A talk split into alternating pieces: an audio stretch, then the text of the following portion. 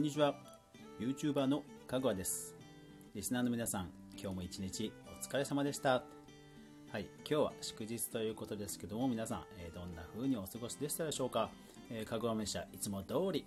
皆さんのお耳元に配信していきますよ。というわけで今日は動画編集の話をしていきたいと思います。かぐわ飯。この番組は YouTuber であるかぐわが YouTube や音声メディア周りの話題やニュース動画編集などの裏話をゆるーくお伝えするラジオ番組です。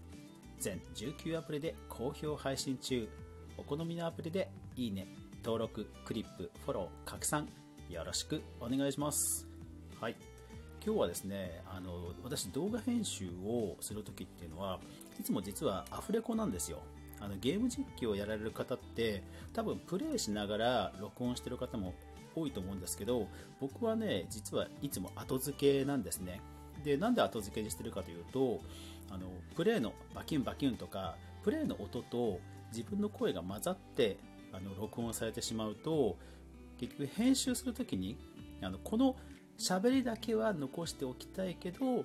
この音は消したいとかいうのがやっぱり混ざって録音されちゃうともうどうにもならないんですよね、うん、だからこのことはちゃんと伝えておきたいんだけど この映像いらないっていう時が結構あるんですよ、うん、特にそうそうあの炎上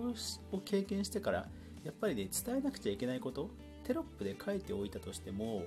伝えておかなくちゃいけないことっていうのはやっぱりなんかね後々消したくない時って結構あるんですよねっただその時の映像はものすごく退屈だったりするわけですよ。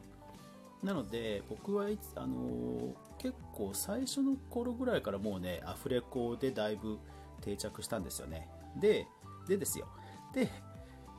後撮りなので、まあ、結構マイクにこだわろうと思ってあのいわゆるマイク沼というのにハマったことがあります、えー、皆さんは沼というのを聞いたことがありますでしょうか？そう。えー、デジカメだとね、レンズ沼とか、まあ、YouTuber だったらもう必ず通る、まあ、ポッドキャストとかね、ラジオとかでも必ず通るのがマイク沼なんですね。まあ、沼っていうのは、要はその、この機材を買ったら、いや、もっとよく撮影できるんじゃないかとか、このマイク使ったらもっと綺麗に音取れるんじゃないかとか、もうね、次から次へと、あのいろんなそのアイテムが欲しくなるっていう状態それをまあ沼っていうんですね。まあお金がある YouTuber さんだと本当ほらね散財シリーズとかってありますけど本当ねいっぱい映像とかカメラとか買われるんですよね。瀬戸康史さんとかあのカズチャンネルさんとかもね本当にいっぱいいろんなもの買われてますよね。でもあの気持ちはすごくよくわかります。逆で言えばやっぱり完璧な商品ってないんですよね。うん。そうそうそうそう。なのでえー、と僕は、えーと、沼に関してはデジカメはそんなハマんなかったんですけどマイクはねやっぱり特に YouTube に関してやっぱりねこだ特に耳に入るものなのでものすごく、うん、こだわった時がありました。で今はだいぶ落ち着いたんですけど、えー、沼にはまった時の失敗。まず1つ目は、えー、デジカメ。デジカメであの最初にほら僕顔出しになってから冒頭にこう一言喋るシーンがあるじゃないですか。あれデジカメにつけたマイクなんですよ。でデジカメにつけるマイク、まあ、ミラーレスのマイクなんですけどなんと あのソニーの標準ですよ。デフォルトの純正のオプション買ったにもかかわらず そのマイクをつけると、えー、裏面の液晶部分がパカってこうほら180度開いて自撮りできるようになってるんですけど。そこに干渉しちゃって自撮りのあの画面が見えないんですよ。これで、ね、もう泣きましたね。うん。いや純正商品でもこんなことあるのかと。よっぽどうん。あの売れてなかったんだなって感じですね。うん。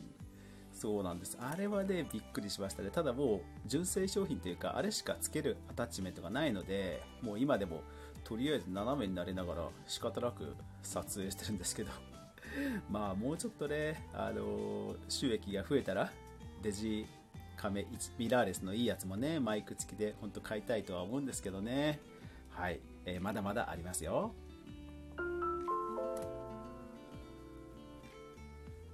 あとはですね、ボイスチェンジャーに一時期ちょっとあの興味が湧いた時があって、えー、VT4 っていうボイスチェンジャー、まあ、ミキサータイプなんですけど、それを買った時がありました。で、えー、それはパソコンと USB ケーブルで接続するタイプなんですね。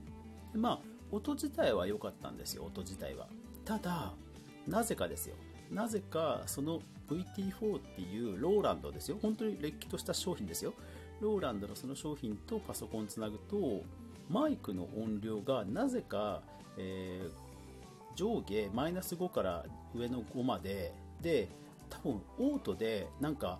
ピークアウトしちゃうんですよね。うん、あの動画編集するときには、えーと、上が10下がマイナス10ぐらいの幅でこう音量の大きい小さいっていうのを僕はあの加減してるんですけどなぜかその VT4 をかあの通すと まあ中間に全部収まっちゃうんですよね。だから一見良さそうなんですけど音の広がりが全然なくて えーって感じでしたね。結構 VT4 の前の機種の VT3 っていうのがむちゃくちゃ人気で日本ではほとんど買えなくてで VT4 が出た瞬間にもうあのこれはと思って買ったんですけどまさかねそんなトラップがあるとはね、うん、思わなかったですね。でその時にマイクもねあのほらいわゆる、えー、大きいこう収録用のいかにもっていうマイクあるじゃないですか。ポップ、えー、ポップガードあのペラペラの薄い膜みたいな黒い膜は買わなかったんですけどでもああいうちゃんとしたなんかいかにもレコーディングみたいなマイク買ったんですけど、うん、その性能を引き出せることなく うん、VT4 は残念ながらお蔵入りそしてハードオフに旅立っていきましたね。うん。まあでも音響機器はあの値崩れさえしなければ比較的高値で買い取ってもらえるので まあまだそんなにねあのダメージはきくなかったですけどね。うん。そうそうそうそうマイクはね。でで結局今はソニーのピンマイクに落ち着いています。うん。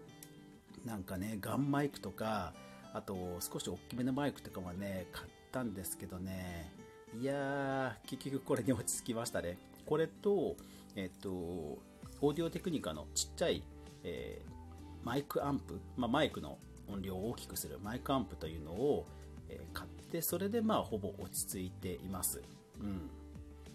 そ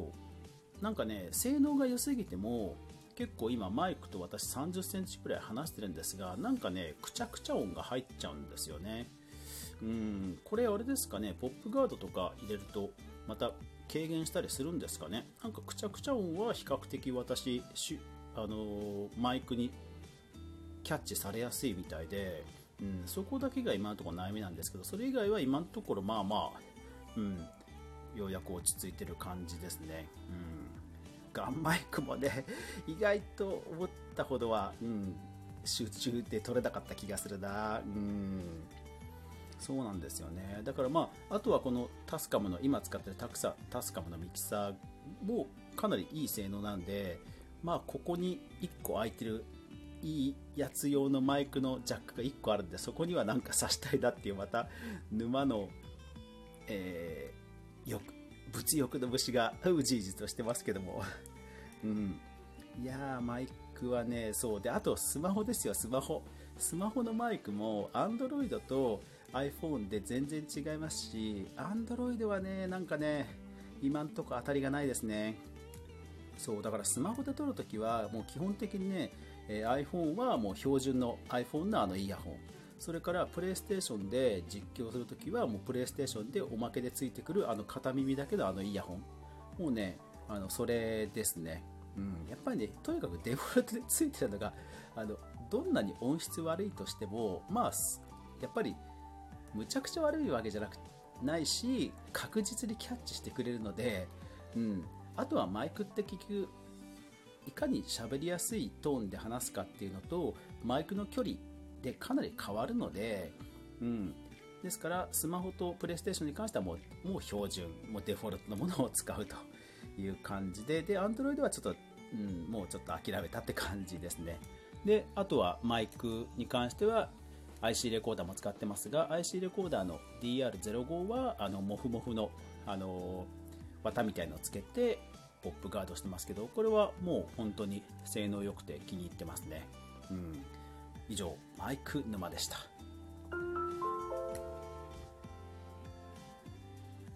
はい。まあ、また新しいマイクを買ったら、あの、もしかしたら音質良くなるかもしれませんが、今のところ僕からの悩みは、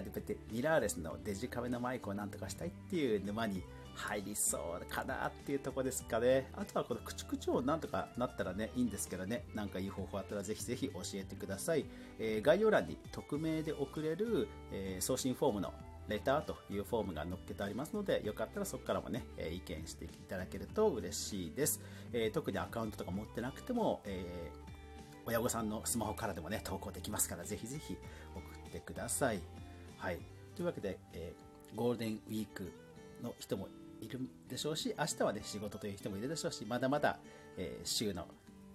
真ん中ですけども、頑張っていきましょう。というわけで、最後までご視聴ありがとうございました。やまない、雨はない。明日が皆さんにとって良い日でありますように。おやすみなさい。